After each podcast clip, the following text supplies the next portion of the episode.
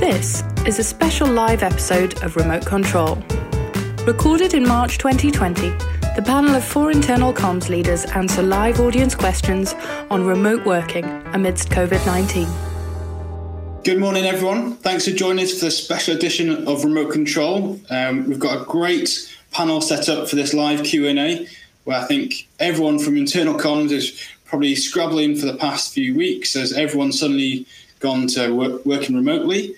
Um, I'm really excited to hear some of the questions. I think we're going to get some real good insight from the panelists. Um, so I just want to take this opportunity to point out the question box just below this video feed. If you have any questions, make sure you pop them in there and we'll get through to them. We've got about an hour set aside for this Q&A. If we don't get through them all, then we'll make sure we'll come back to you on email um, and pass through some thoughts and advice like that. Um, so yeah, please make full use of the, the question box just underneath this little video panel. Right, so that's enough from me. I'll start to introduce the panel um, and they can all say hello. So, first up is Emma from the uh, banking software giant Temenos. Uh, I think, Emma, you've probably had a very interesting few weeks as the uh, head of internal comms uh, there at Temenos. Yeah, thanks, Jack. It's certainly been uh, an interesting time to to be working in internal communications, but I'm excited to to share what I've learned so far with everyone. Perfect. Yes, I think. Uh, yeah, I know we're keen to, keen to hear what you've what you've got to say from your experience. Uh, next up on the panel, we've got uh, Advita Patel, um, the original comms rebel. I've got here, uh, founder and director of uh, Comms Rebel consultancy and also um, board director uh, of the CIPR. Uh, yeah, welcome, Advita. Great to have you on. Thanks, Jack. Thank you for inviting me on. I'm excited for today and looking forward to getting some interesting questions. Perfect. Um, then we also have Trudy from Lewis Communicates, uh, also on the a board director CIPR. Great to have you on board, Trudy. Um, yeah, really excited to hear some of the experiences and advice that you've got to dish out today.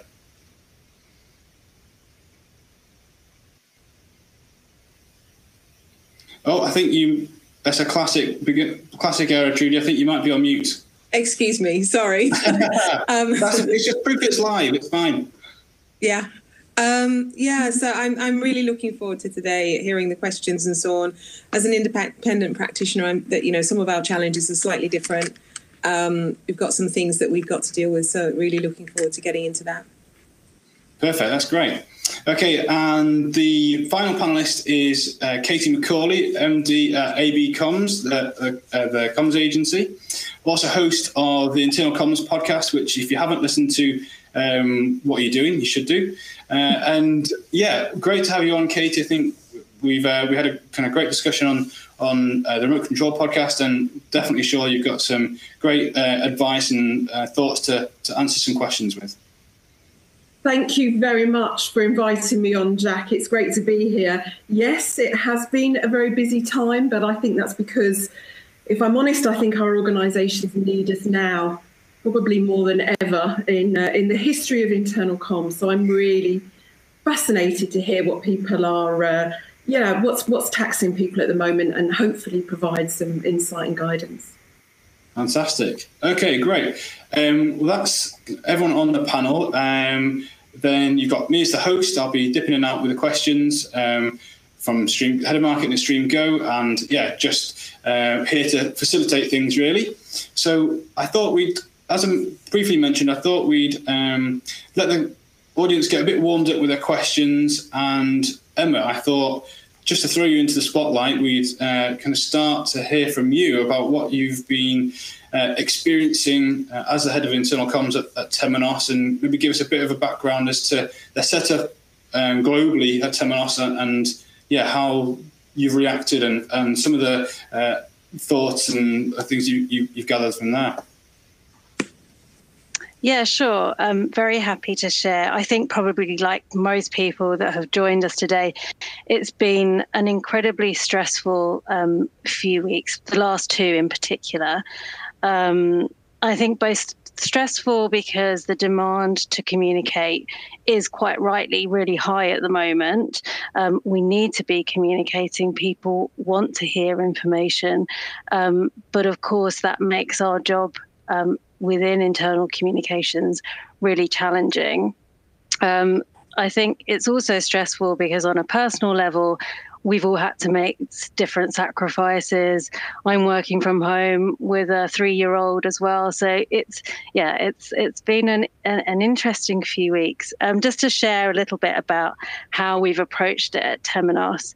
Um, so, like you said, Jack, we're a banking software company. We operate globally. We have teams in over 64 offices around the world. And actually, a lot of our employees do work remotely anyway. But our big production teams, um, so the development teams that sit in India, are typically office based. So I think culturally the biggest shift has been has been there because they've gone from being 100% in the office to now 99% of that team are working from home. Um, so that is is already um, working well but it's it will i think um, create some additional organizational challenges mostly from a management perspective because culturally managers aren't used to managing teams remotely there um, if I just kind of reflect back on the last few weeks, I think the our communication started probably just over a, a, month ago when when the crisis really started picking up. But it, first started the communications are really just about giving people travel guidance. You know, can you travel here or can't you travel there? Um, and it was actually you know fairly limited, and it was also f- pretty regional. Um, so most of the advice was coming out starting in our um, Asia Pacific teams. Um, and then teams gradually elsewhere were asking, Can I travel? Should I be working from home? And we actually, um, between myself, the business continuity team, and HR team, we kind of needed to come up with some more answers that people needed at a global level, not just at a regional level. And I think we weren't quite getting the I guess, the attention from leadership that we needed at that point.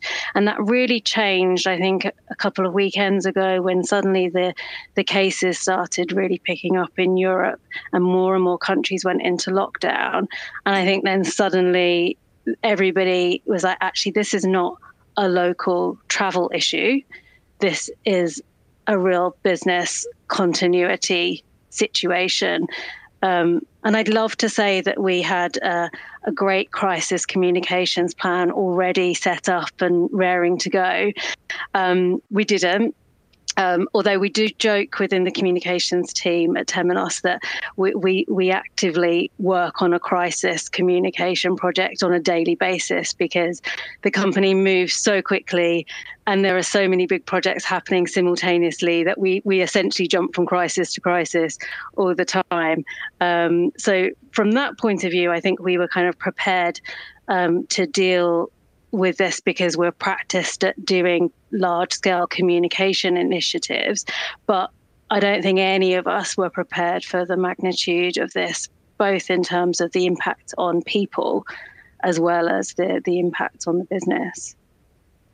So, um, yeah, I, I, mean, I can talk more, but I think maybe you've got some other questions that might that might pull pull some of this stuff out as well.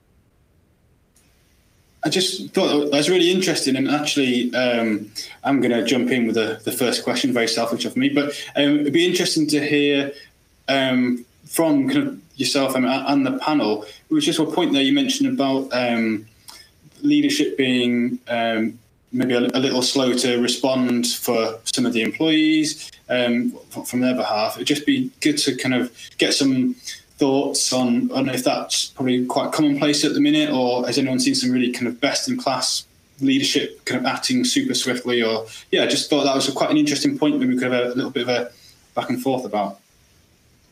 I mean, maybe what I could do before the other panelists jump in, I would say that once the leadership team did realize the significance, they were incredibly quick to to respond. And you know, now we're our CEO is chairing a task force on a daily basis. Um, he held a call, uh, a webinar with all staff this week. Um, and we've done, we've really gone from you know, we've a really global campaign um, that is fully endorsed throughout the organization. So there, there has been, I think, some excellent things that we've put put in place um, that has been needed. But yeah, I think um, I think it took everybody by surprise, right? So I think it, it, it's not probably uncommon for it not to have been a perfect, perfect uh, scenario right from the beginning. I would I would completely agree with that, Emma. I think what was happening from my perspective was that it was hovering on the horizon for quite a while. It looked like a travel issue for a lot of people, as you say.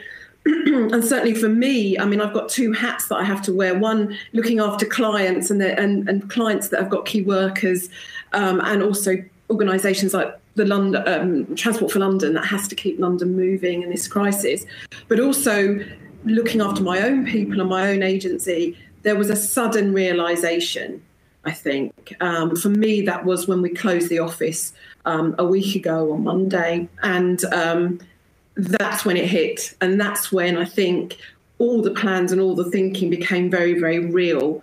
And we had to react really quickly to that. And I've seen leaders do the same. It hovered on the horizon. It was one of many things they had to think about. And then all of a sudden, it was a reality. And they actually have acted incredibly quickly to put their staff at the centre of this crisis and really communicate in a very frequent way and a rich way, which I think is vital throughout the days and weeks to come. Um, so I've been actually very impressed by leadership throughout this crisis so far.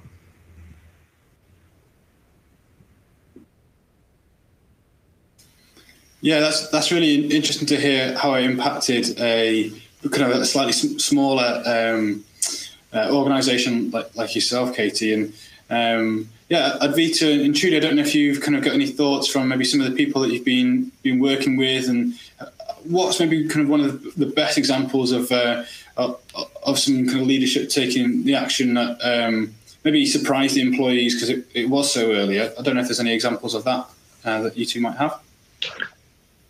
I think um, I completely agree with Katie and Emma. It was for the people I've spoken to, the leaders. I don't think realised the impact, and rightly so. You know, it was it was played down. Not played down is the wrong word, but it wasn't. Didn't seem as serious on this side of the world at the time. We knew it was all going on in the Far East, and people watching the news, and we had had conversations about it with various people. But it, the leaders that I spoke to, in, in definitely weren't too worried because they were, you know, waiting for the guidance from the government and whatnot coming out, and it, it seemed to be downplayed a bit. And then Kate is right; it was probably about a week ago when Boris Johnson um, made that announcement. I think it reality hit that this is actually not just, you know, a temporary fit, you know, temporary thing. It's a long-term measure. So a lot of leaders definitely stepped up to the plate at that point and as Emma and Katie both said, there was daily, I mean, the people I speak to and the clients that I have, there's daily task force.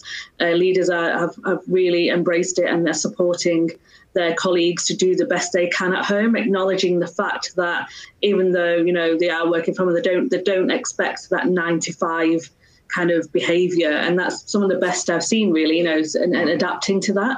So I think people forget that when you're working at home and you're looking after young families or elderly parents, you can't afford – to do the kind of nine to five that you would have done in an office. You know, you have to be a bit adaptable and people have got flexible hours. So a lot of the leaders that I have, you know, spoken to have definitely embraced that a bit more and, and seen some really good examples of good at home working practices.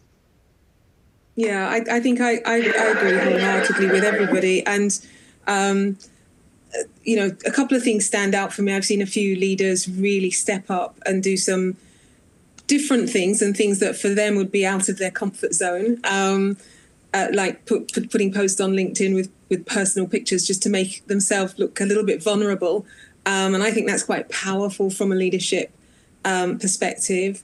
But also, um, what stands out is that need for for us as internal communication com- communicators to be uh, working very closely and and kind of push ourselves to to connect with the areas that do business continuity and HR. So Emma mentioned the whole thing of business continuity. A lot of companies don't necessarily have that. Um, I know for Transport for London, um, I used to work there. We we had a huge um, plan plan around that, and we as communicators were quite close with that. But credit to all of the internal communicators who have kind of had to also step up um, and move at, at, a fast pace uh, um, during this time. Perfect, great, thank you. As predicted, the questions are flooding in now, so um, I'll jump into the the pile of questions, um, and yeah, I'll kind of hand over the, the the reins, if you like, to to you guys. Right. So the first one, um, we've got some good questions through for when people were signing up. So I'll, I'll tackle those ones first. Um, right. Yeah. So um, this is from Chris. So, leaving aside the purely financial repercussions of uh, the dreaded C word, uh, who do you think will find it harder to get their message out to remote employees? Larger, well established firms or new startups that have recently expanded and taken on a lot of new staff?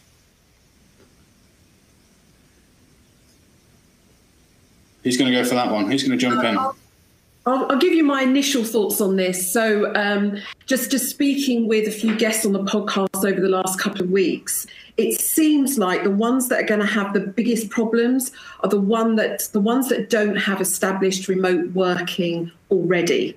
So it doesn't matter whether you're KPMG, for example, one of our clients, or maybe a, a, smaller startup where you've you've got that capability and a certain amount of experience of doing business remotely. So you maybe you know you allow your employees to have one or two days from home. They've got a VPN. You're using um, Teams already, and that's all set up.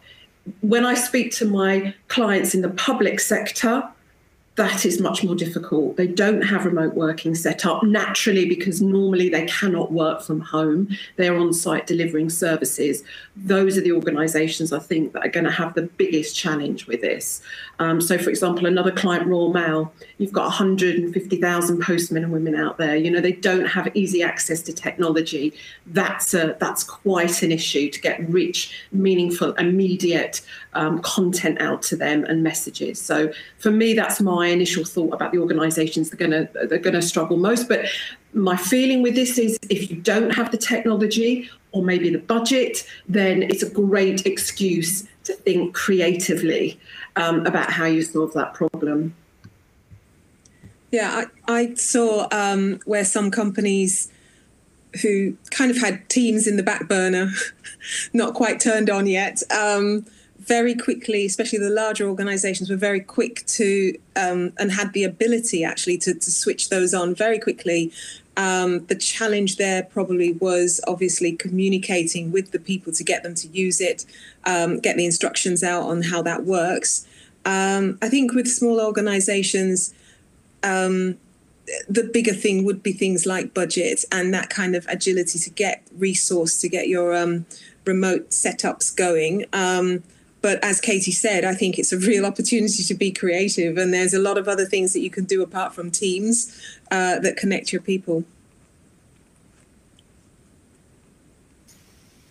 Great. Okay. Um, yeah. So I feel like there's a lot of um, kind of tech maybe bundled into those uh, to those quick reactions potentially.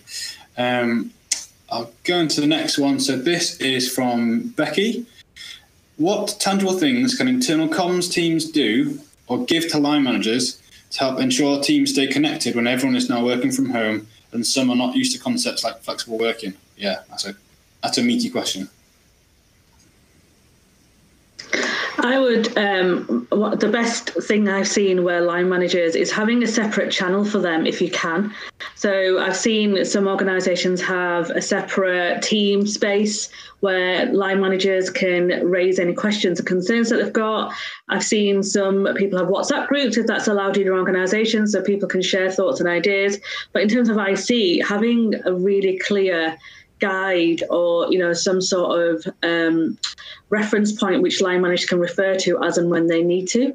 That's you know one of the best things we can do as a team to support them because we have to remember that line managers are also you know thrown into the deep end here a little bit and especially if your organization isn't used to remote working and they don't really understand the behaviors that will take place in, in at home and you still have to keep that you know one-to-ones going and keep it in touch to make sure people's mental health and well-being as well. And having that regular check in and two way engagement with your line manager uh, and making it clear because there's so much noise out there at the moment. I mean, I, am sure pretty certain that everyone in this call has experienced it. The social media is blowing up. LinkedIn messages. There's lots of guides, lots of mm. toolkits, lots of people helping, but it can be really overwhelming for for people when they're looking for information. So, as an IC person in your own organisation, make sure that you have a safe space these line managers to go to and and can get the information they need fairly quickly without having to dig through a load of noise and, and issues to help them keep um, working with their teams in a in a in a, in a, a sustainable way because this is definitely um, a marathon and not a sprint. Um, for me, I, I, I just keep thinking of um, uh, how, as internal communicators, we have to kind of almost guide leadership. So our leadership teams, um, you know, they're quick to call us in, get our communications together, and so on. But it's also to say to them um, how they need to engage with line managers. So it's almost walking alongside them and saying, look, you need to create specific briefs for line managers that's slightly different and more helpful than what you would do for the rest of the organization, just so that you prepare them a bit more um, as to how they need to, to be talking. And I think there's nothing more greater than actually them seeing leadership uh, lead by example and actually do some of the kind of face to face stuff. And then they see how it's done because many of them don't feel that confident to communicate and that you know they're just thrown a brief and said we'll communicate um, and the assumption is that they can do that and they can't always. So it's it's really providing that support from the top end as well um, and and making that suggestion about a channel like Advita said you know uh, um, to have dedicated guidelines for them along the way.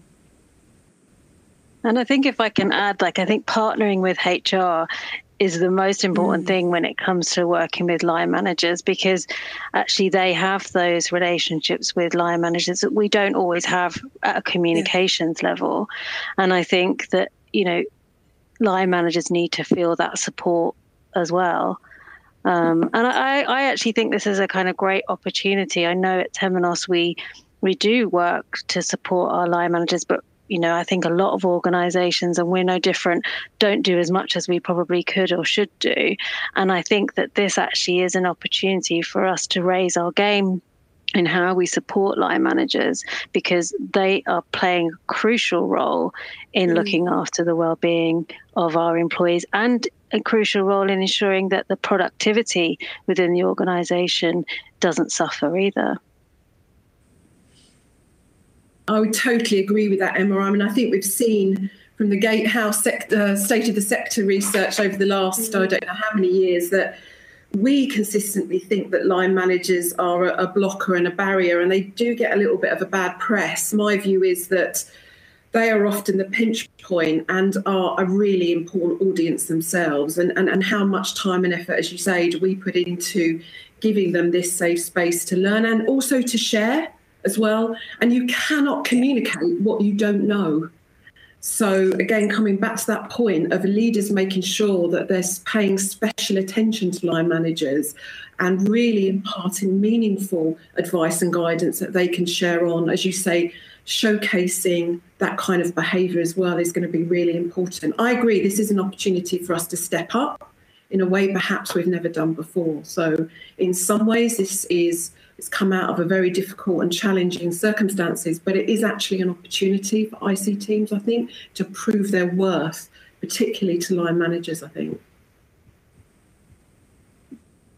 Fantastic, great. Um, we've got another question here. Um, this is from Emma, a different one, I, am assuming. Uh, yeah, um, quite short to the point, but yeah, ideal. How to keep people engage for a prolonged period.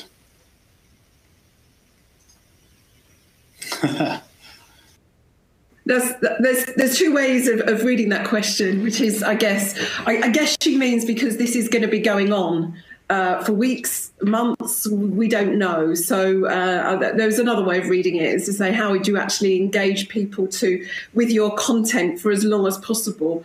I think the answer is going to be going back to those traditional old fashioned planning that we've always done looking at our channels, looking at the channel matrix, looking at our content and our key messages, and thinking, right, now we bed in for the long haul over this time, but we have to use new and more inventive ways of getting our messages and our content out there. And crucially, and this is the thing you would expect me to bang on about conversation, dialogue, two way communication. Because one of the key roles we're going to have to do as well is listen to the vibe in our organization, the mood music, if you like. And that's harder because we can't just wander into different sites and offices and have our ear to the ground. So there's a lot for us to do. I think we go back to the basic principles of brilliant planning, but we just think, okay, we're doing it in a different way with different channels, maybe a different tempo, but we're going to need all the things we've ever needed urgent messages, updates. Discussion groups, we're going to need all these things, long form content that gives the background and the context. All of that, we're just going to have to plan it slightly differently. That would be my thoughts on that. Funnily enough, I've just. Uh, oh, sorry, Emma. After, you. I was just going to say, I, I, saw a great example of engagement yesterday. Um, our learning and development team ran um, some training on how to get the best out of Microsoft Teams, but they actually invited our head of IT to come along, and he took the opportunity to share some background on, you know, why we chose Microsoft Teams, how you can use it, how we're using all the different tools in the business. And actually, he shared some really useful insights into the kind of IT strategy that would never have come up had um, had this not happened. And actually, I think there will be ways to engage employees in the kind of uh, progress around this and broader ish- initiatives that are going on, um, just because we're having conversations in different ways already to what we were having before. So actually, I think I don't think engagement should suffer. I just think it might it might shift a little bit in terms of how we how we do it or where we're doing it. I, I, completely agree, and I was just I was just saying before that um, I just wrote a blog post about this yesterday actually because I was on a couple of other calls where people and internal comms in particular were concerned about morale and about maintaining that over the next you know God knows how long six, 12 weeks, um, and one of the key things that you know seems to be quite works really well is trying to be a bit creative about how you maintain that um, the, the, kind of stuff that gives people a bit of escapism as well from the daily kind of churn and the noise and stuff that's going on. And I completely agree with what Katie said about keeping those conversation lines flowing. It's really easy to just, you know, people are working at home and life, you know, life is busy and stuff is going on. But managers, you know, if, if they can do a quick um, call to somebody keeping in touch, video conferencing call on the phones or through Skype or whatever, keeping that conversation flowing every other day. And I see just making sure that there's no barriers in the way for them to do that. You know, what is happening, you know, what's stopping managers doing that. And things, you know, if your organization is if your colleagues in your organization are doing are, are, good at socializing after hours, you know, if they go for a drink afterwards or dinner and they do lots of after work activities, then try and you know try and encourage them to continue to do that. I've seen some amazing like pub quizzes on Facebook Live.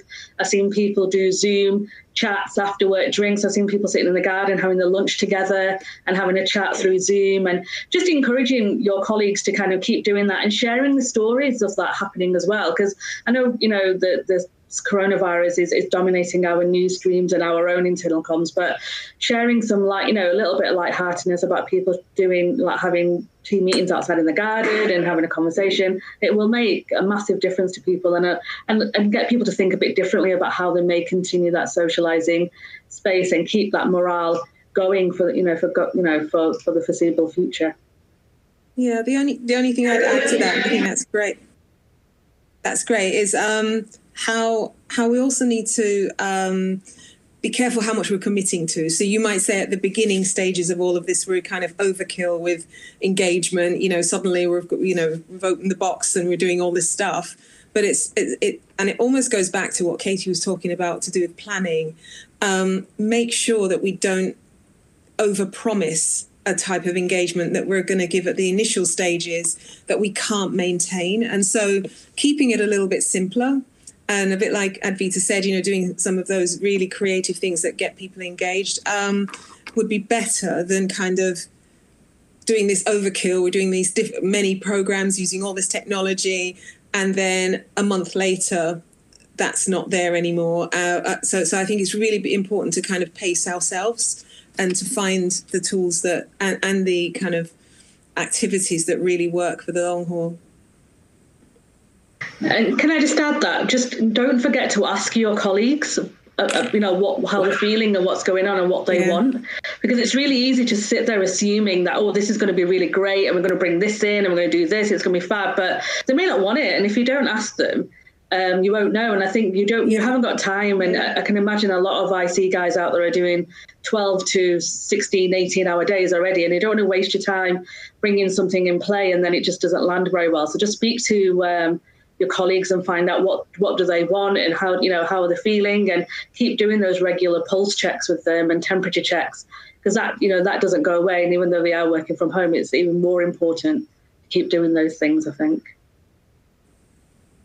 Yeah i, I think uh, that's some really good advice. And um, even kind of with, with my friends i've done a, a virtual uh, pub session last saturday where we uh, jumped on facebook messenger and had a uh, a video chat between the six of us. I mean, five of them were just talking to me through filters, um, but you know. Uh, the question there about asking um, colleagues what they're looking for actually resonates with a question that we've um, that we had through, and it was around. Let me find it. Oh yeah. So, has anyone heard of any companies using webcam policies? Should we be asking people to always have them on? Uh, presumably, they mean within a a chat, not just permanently. But yeah, like this one, this is quite good being able to see people's, um, being able to see our faces, read expressions, and, and maybe pick up on a few kind of non-verbal uh, cues. Um, I'm just wondering if anyone's heard of that from kind of a, a company mandated type uh, uh, situation. I don't mind jumping in on this one. Um, I've over the years had to do lots of research into uh, social media policies, and now, of course, we're going to have webcam policies. Um, my favourite policy was, I think, published by IBM about sort of 15 years ago, and it was after lots of research and lots of committees and months and months of work. Um, the policy was be professional. Um, I think we have to treat people as adults. I would be really uncomfortable laying down a webcam policy. I would mm. showcase great behaviour. So I would have my leaders, wherever possible, turn their cameras on. We know from research, in fact, I was just reading a research paper from the Oxford University this morning, the more richer the uh, medium that mirrors face to face communication, the more powerful it is. And you kind of don't need to be an Oxford researcher to work that out. So I would encourage the use of webcams. I think it's interesting how seeing inside people's homes while we're at work is going to change the language, is going to change the type of communication, is going to change the mood in the organisation, potentially for the better. And I'm interested to see how that might that that might be a legacy that lasts beyond this crisis. I would, having said all that, I would be very uncomfortable with a policy that mandated you turn them on. There may be very good reasons why someone would want to join a call and not have their camera on. So that's just my starter for 10 as an answer to that one. Yeah, I 100% agree with Katie there. I, I don't think if you enforce it, I think that's that's really unfair um, because, as as you said, Katie, you don't know why somebody's chosen to turn off their camera. Um, there are reasons why, and and and just general common sense, really. I I tend to always turn on my camera. Um, obviously, that means rushing around putting on makeup and all the rest of it. But um, I, I, do that because I, I, I, I like face to face. Some might find it uncomfortable, and I think it's to give those people kind of allow them to be themselves is important. Perfect. Um, so we've had a question here which uh, yeah, I mean, this must be. It was a really relevant topic before the crisis, and, and I guess maybe it's taken a backseat, but it's about mental health. So, what can I do to keep a focus on employee mental health? Um, Advita, I know we talked a little bit about that uh, in the warm up to this call, so maybe you can jump on for this one first of all. Yeah. Um, I mean, this is a, this is a hot topic and a very very important topic at that. And I've been talking to lots of communicators and uh, about their own mental health, but also about how to make sure that their employees are, are, are maintaining good well-being and mental health. And there's lots of resources out there at the moment, and CIPR Health have done some really good, uh, has have done a really good toolkit actually, which I can share with you, Jack, that I can send out to the guys who registered to, to this. So they've got some top tips and some guidance on there. But it would, you know, it's, it's the simple things really. So things like for employees in particular about making sure there's somebody who's checking in on them on a regular basis um, and not letting anyone drop through the gaps really. So this is why that whole people manager element is really important because they would be your extended team in essence and it's their role in technically to make sure that they are keeping in touch with those individuals and making sure that they're keeping well and everything's going okay, which is why on Emma's point earlier about make, having that relationship with HR and as IT and HR work really closely together and just just having those kind of guidelines and tools in place. And also things like uh, buddying systems and well-being buddies i know a lot of organizations have got mental health advocates in place. Um, it'll be good to get them, uh, you know, get, give them the tools and resources to check in on people and give them that avenue to have that conversation. And also just being aware that, like I said it before, but having having your leaders make it quite clear, you know, and and, and people shadow the leader. So if your leader is, you know, is, is, talking quite openly about mental health and well-being and giving people permission to switch off when they need to switch off and come on when they need to come on and do the work and stuff like that, I think that is quite powerful. Um, rather than internal comms just sending out you know various guidelines and stuff. So if you can get your leader to kind of get on video or maybe do a, a blog or something to send out to colleagues specifically around mental health and well-being, it can be quite a powerful message. I will send um, this toolkit that CIPR Health have put together. I think it'll be a really useful kit to have um, in internal comms uh, people's bucket.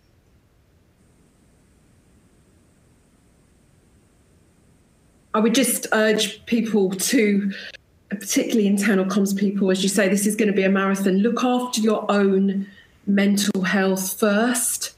Um, I've got Rachel Miller coming up on the podcast uh, next week, and uh, I asked her for a quote for a billboard, as I often do at the end of the show, and she reminded me of that um, Maya Angelou quote: "Nothing works unless you do."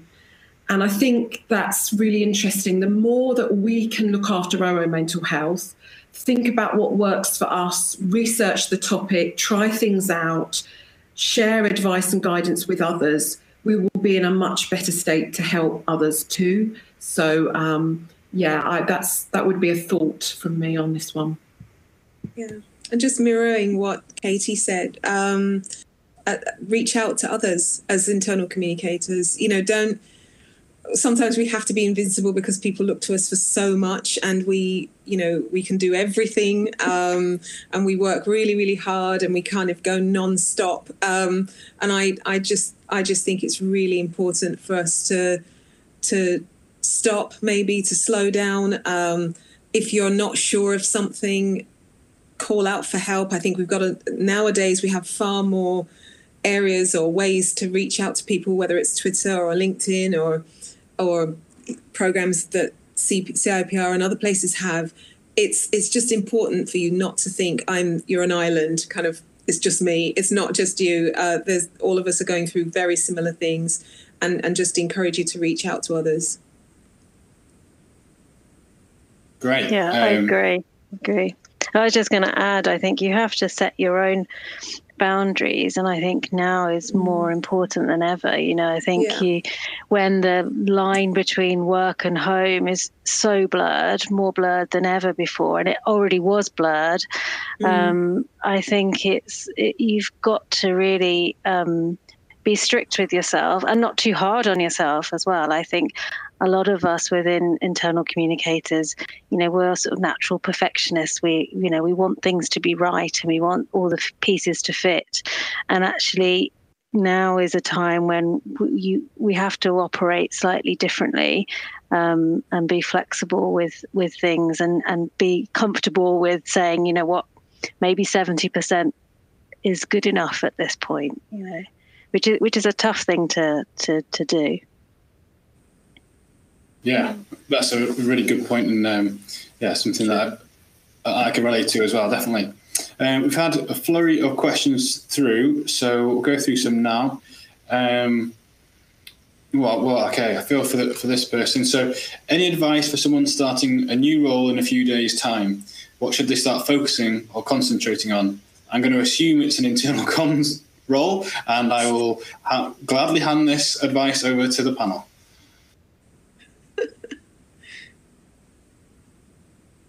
I've got a little booklet that I'll try and put online after this call. I think I can because I think it also exists as a PDF. But it's what to do in your first 100 days. And I'll be curious before I put it online to look at it to see if those are still things you can be doing. So, my advice always is you are so lucky in the first few days and weeks and potentially months of a new role. There is no question that's stupid at that stage. And don't forget the stupid questions, the simple ones are often the hardest ones to answer. So ask away. You really have to start crawling over your organization and doing a hell of a lot of listening. It's all about listening in the early days. Where have I rocked up to and what's really going on? What what is this organization really all about? What's its purpose? What do people think and feel about the organization? What are the blockers and the barriers to internal communications? And what does success look like for this organization? So it's going to be harder to do that because you can't be physically present. But i think my first um, my first task would be a list of questions and then go around the organization trying to ask those um, as much as possible of different corners of the organisation, from the very senior teams right to frontline colleagues fighting on the front line to keep your organisation going. I, I completely agree with Katie, and I do feel for you. You know, starting a brand new job in middle of this kind of crisis is not the ideal situation that anybody wants to kind of be in. But definitely take this opportunity to kind of use this time to you know discover a little bit more about your organization. Who who are they? What do they do? What what are your kind of colleagues um, uh, uh, you know what are the, your, your colleagues feelings by looking at the engagement surveys if you do them and looking at what the intranet um, stories are saying if you've got access to that. Don't be scared as katie said to ask the questions. And don't be scared to put in those meetings with people um, you know, virtually because you have to, and you know, you you're going to be expected. I'm I'm assuming to to hit the ground running in this in this moment in time with everything that's going on. There will be, you know, and don't be disheartened if, if people do take a little bit longer to get back to you than than normally would do, because I'm assuming they'll be doing lots of, you know, virtual conferences themselves and, and doing crisis talks and everything like that. But in the meantime, while you're doing that, just keep asking the questions, reading the stuff on the internet.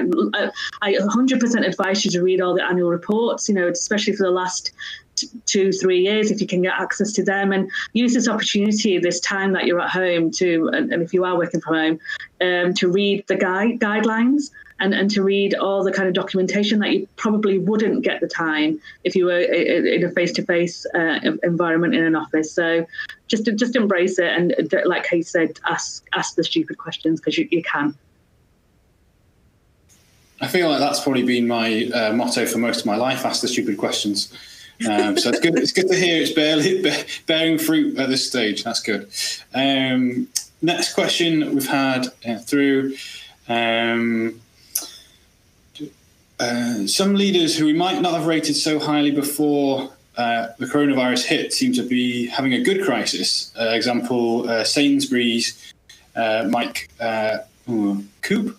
Um, others, such as Richard Branson, may have lost stock. Um, do we as communicators need to reevaluate, reevaluate how we rate our leaders and have we maybe got it wrong in the past? So I guess this is um, branching from internal to external comms, which is probably not a lot of barrier at the minute between the two.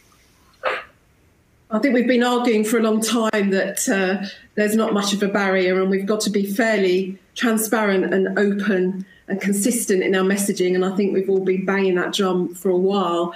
Um, empathy, really, is the word I think of the moment. So, those leaders that have stepped up and shown empathy for their frontline colleagues and for their customers, I think have, have, have won in this crisis.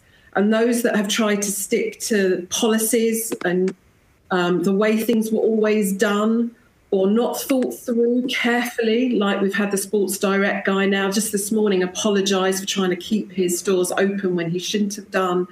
I think it's about taking a breath and um, really showing empathy. And it's not one of those management traits, leadership traits that you see touted in Sunday Times recruitment ads. Must be a great listener, must be empathetic. But my goodness me, we might see a different form of leadership come out at the end of this crisis, which for me would be no bad thing, I think. Yeah, I think um, for me, I just look at the fact that um, our leaders are human as well, and they are, you know, they've got they have many faults. Um, and sometimes what we what we have to do as communicators, especially if we have access um, to them, is is to nudge them along a little bit. Sometimes they need a little kind of encouragement to to be empathetic, to understand what that means. Um, because again, I think some of them um, are so buried into kind of the business as usual. You know, let's get the business going, let's keep the profits up, and all the rest of it that they they don't necessarily forget people, but then it's it's one of the areas that they don't necessarily get their head around well enough, and sometimes it takes somebody to come alongside them to to help them with that. And I think internal communicators are so well placed to do that. We are um, we have all the skills and and the experience to kind of say the right things to them at the right time to, to, to kind of encourage that empathy and that connection that they need to have and be engaging and you know, you might find some of them are very natural at doing that, and that's great. Um, you could hold them up as examples to them, but but then again, it's just letting that person be genuine and authentic who they are, but also with that added value of being a bit empathetic and and connecting. Great, thank you. Um, I, sorry, sorry, Jack. I'm just going to add really quickly. I would I was just going to add really quickly if people haven't read Brene Brown's Power of Vulnerability, then I highly recommend it because uh, on there in, in her book and Dare to Lead as well, they're the two books that I, you know, I, I just talks about empathy and power and, and leadership and, and how the power of vulnerability can really make a difference. And I think a lot of those leaders who have unfortunately thought, you know, thought best or have come out not looking great it is something that they could probably could have done some support with really. But Brene Brown really mm. nails it in those couple of books, and she's got um she's got a, a webinar, not uh, sorry, an, uh, um, a program on Netflix. If anybody wants to watch it, it's only about 60 minutes, but she kind of clarifies that leadership and vulnerability and, and the power it can have uh, in organizations. So I highly recommend if you haven't seen or read any of her books, check her out because it'll, it'll it'll give you a good stance of how the changes uh, of people being a bit vulnerable can make in the business. Oh, that's that's perfect, and leads nicely on to a question that we've had from Mark, or maybe it's more of a comment that can lead to a discussion. So.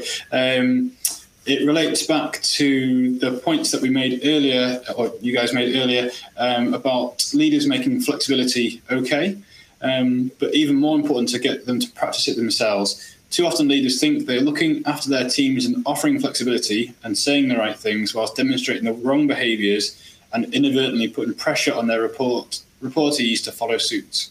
Yeah, good point. Um, I'll just take that to start with. I'll kick it off. Um, I think um, I was working on a culture program, and one of the things that um, we saw was the whole thing about remote working. They, were, they had a massive program around that, and this is before coronavirus. Um, and and it was very much the you know language from leadership. You know, do it, do it, do it. But um, a couple of things came out. One was the support needed to, for people to truly work remotely, and that's in terms of trust. Um, and people trusting their teams. So some leaders, some managers found that really difficult uh, to let go. So some in the some departments were like we're all remote working. Some really had a challenge. And i think um, it, i just think it's important to kind of, to, to again make sure that we work with leadership to help them with that um, and to, to almost have that mirror up and say look this is what the staff are seeing saying.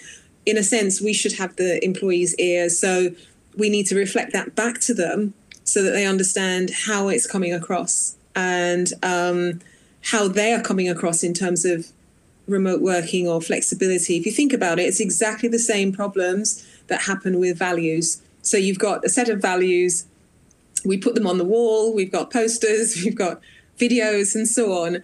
And then you've got the challenge of people actually following them, and they don't see the biggest comment I've heard um, and experienced is, oh, but our leaders don't follow the values. And it's exactly the same situation. So getting them to really embrace it and buy into it for themselves and sharing with them what it looks like when they don't do it um, can probably help a bit. It might be that through this crisis, we finally decouple the concept of presenteeism and productivity. Yeah. So we've been banging this again for a long time. We've been saying, you know, these two things are very, very different. Okay. Now, a lot of people in this country now don't have childcare. And so their working day looks like an amazing juggling act. And that's really, really difficult. I think what leaders can do potentially is I mean, one simple idea would be to change your, the sign off on your emails to say, I'm sending this at an odd time. I may be sending my emails at an odd time of the day or night. I don't mm. expect a response. You know, so I'm doing it, you're doing it. Let's all cut each other a little bit of slack. Just as you say, Trudy, demonstrate the behaviour that you want to see. I think that's so important. It does mm. come down to the culture of the organisation. If you've had that culture of looking over people's shoulders, of expecting them to be visible, to be productive, then you're you're going to find this a lot more challenging. I think unfortunately. Yeah, I think this will be a big test of company culture, um, and as to you know how well those values or the principles that you say you adhere to actually do work in practice. And I think um, I see some of the things we we launched a, a culture program last year, and it actually took quite a lot of effort an input from our leadership team, and there were some things that we we felt were quite strong in terms of the expectation or what was important to the culture of the organization. And you know the management were very keen on us keeping things about being you know value creation or putting the company first or doing different things that we felt actually were quite strong messages to be sharing with employees and would they sit well with them but actually, on reflection, and particularly given what's going on now, I think actually the, the leadership team were very right and they were very kind of I, I they they know the organisation well and they know how they want it to be, and I think you can't be all things to all men, and you have to be true if you want to remain successful, your business has to be sustainable. You have to create value in your business and you need to take people along with you, but you also need to stay true to who you are. So I think if people have got cultures that actually don't reflect how they operate, that's really going to become evident over the next few months, I think. So, you know, it, it, it's definitely going to be a test of, of culture, good and bad, I think. Great, thank you. Um, I just keeping an eye on the clock. I think I've got it as five minutes to go. So we maybe try. There's a couple of questions. So this is an easy one, and I can answer this one. Uh, will a recording of this be available? Others on my team want to listen. Well, fantastic for the other people on your team because yes, there will be. Uh, this will be um, video will be put on uh, streamgo.co.uk slash remote uh, dash control and it will also be made available uh, as a, uh, an extra episode of the Remote Control podcast, which you can subscribe to at that link as well. So um, that's good. That did my little wrap up for me at the end there already. That's taken care of. Um, other question. Um, uh, so it relates back to when um, when you're talking about Teams. So this is from um, Becky. So bite-sized videos about using channels like Teams is a great idea is there ready-made content like this out there that uh, internal comm teams could buy in order to get the content to employees quickly? Yeah, I don't know if anyone knows of any anything out there already. I think Microsoft Teams actually produce those videos, so it's all readily available content, and they are exactly that nice little bite size, really helpful um, videos. So yeah, a lot of that content is out there already as part of your package to to Office 365. No, that's perfect. Um, just from from uh, kind of some of the work that I do, actually, I'd just add a couple of answers to, to that one, um, as well as obviously having the, the bite-sized video from from teams themselves. If there were kind of um, some maybe company-specific messages out there, and you're not too, and you maybe don't have a uh, in-house kind of video team, well, in-house literally now, I suppose. Um, that wasn't meant as a pun, um, but yeah. So some of the things that I've I've used for some uh, kind of uh, marketing videos that would work well would be um, Wistia Soapbox that lets you record or lets you share your screen, record it, and also you kind of have uh, your little face in, in the corner as well. So it adds a bit of um, uh, kind of personality to that. You can swap between having it full um, screen share or um, presenter mode, half and half. So that's a really good way to get some um, quite uh, kind of uh, rough and ready. It depends on kind of your com- comfort in front of the camera, but adds a, a lot of personality to it. Uh, Vidyard is another uh, version of that as well. Another company that provides something. Um, and perhaps if we're if you're looking to do maybe some uh, more polished, um, without a presenter videos, maybe some informational videos, there's services out there like um, Biteable that have like a huge database of kind of video graphics. Uh, you sign up for like a monthly subscription and you can create videos quite like really easily.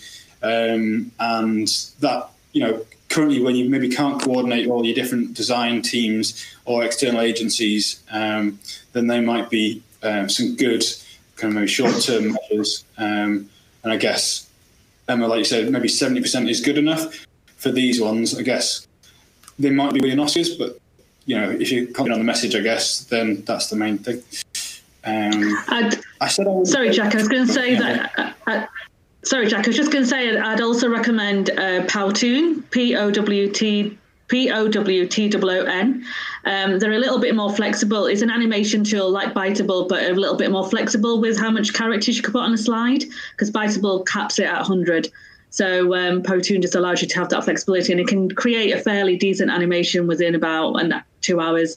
It's a different way of kind of getting some messages out there. So check that out, and it's about eleven quid a month, I think. Oh wow, perfect! That's that's really good to know. I didn't I'll uh, note that down for myself. And actually, when you mentioned there, and with Katie, you've been talking about kind of um, podcasts as well. If people are recording audio, but you you want some kind of maybe some visual element to that as well. I've used something called Headliner in the past that that um, is quite simple, but adds the um, hmm, people are going to get cross at me here, but the sound waves um, on top of a kind of a static image. So if you've got a logo or or something, then um, you just want something maybe a bit more visual than just listening to a recording, then that's quite a good option as well. And yeah, that's really easy. Um, even I managed to do that one. Um, right, so just looking at the time, probably just squeeze in this last question. Um, do you have any advice on how to induct new starters? This process just seems very difficult if everyone is working from home. Yeah. I would. Um, I was just going to say that it is obviously it's really hard, but it'll be the case of making trying to. Rep, it's going to be difficult, but trying to work with your uh, trying to replicate the induction if you can with working collaboratively with your learning development team, your HR team, making sure that this individual has got the meetings booked in that they need to have. I know some organisations have got some really good online training, so making sure that your your new starters have access to this fairly, you know, easily without having to go through a convoluted process. Um, but it is, it, it, I know it sounds it, it sounds a bit hard work, but it is about making sure that you are trying to replicate where you can the kind of practice that you would have had if they were sat in the office really and and getting used to that kind of process. I don't know if anybody else has got a a, a funky tool or anything but it would be a case of just we actually had a new starter join us at the end of last week so she's never been in the office. Um, and we did try as as far as possible to replicate our normal induction process. So um, I did meet with her virtually. I gave my usual kind of induction presentation. It was a bit different it was probably a little bit more, if I'm honest, it was probably a bit more open and um, that it would normally be. Uh, coming back to that vulnerability point, we probably shared a little bit more than we normally would have done. I agree with Advita. I think it is about trying to stick to the plan. There is more opportunity, I think, as someone said before, maybe to read the guidelines, maybe to uh, read your last um, quarter's analyst presentation presentation to community that maybe you would skip in your first week or so um, and just plying them with all that information because they potentially have more time to read that and digest it. So I would try and stick to the plan as much as possible. And then what we've done with Meg as I say, who joined us in this rather crazy time, is then had just informal drop ins so that her colleagues who would normally take her out for coffee are just joining on a, a Teams call just to have a catch up and a chat with no particular agenda. So she's still got that social contact as well that she would normally have um, in our buddying situ- situation. Fantastic. Right. Well, that's taken us right up to and a little bit beyond um, the hour. I'm very conscious of uh, well what we've just been talking about. Everyone is very busy. Um, so I just want to thank um, you all for uh, on the panel and especially everyone in the audience, whether you ask a question or not. It's great to, to know that we can um, try and, and help uh, currently. Um, the recording of this, like I mentioned, will will go out. I'll send, make sure that any a copy goes out to everyone who registered um, on email, and I'll collate the various um, links and recommendations that um, that everyone from the panel has, has presented. Um, just want to take the time to say, yeah, thank you to, to everyone on the panel. I think it's been really useful, and we'll get back to any questions. There are a few questions left outstanding. We'll, we'll get back to you on an email. So, yeah, uh, so thank you from me.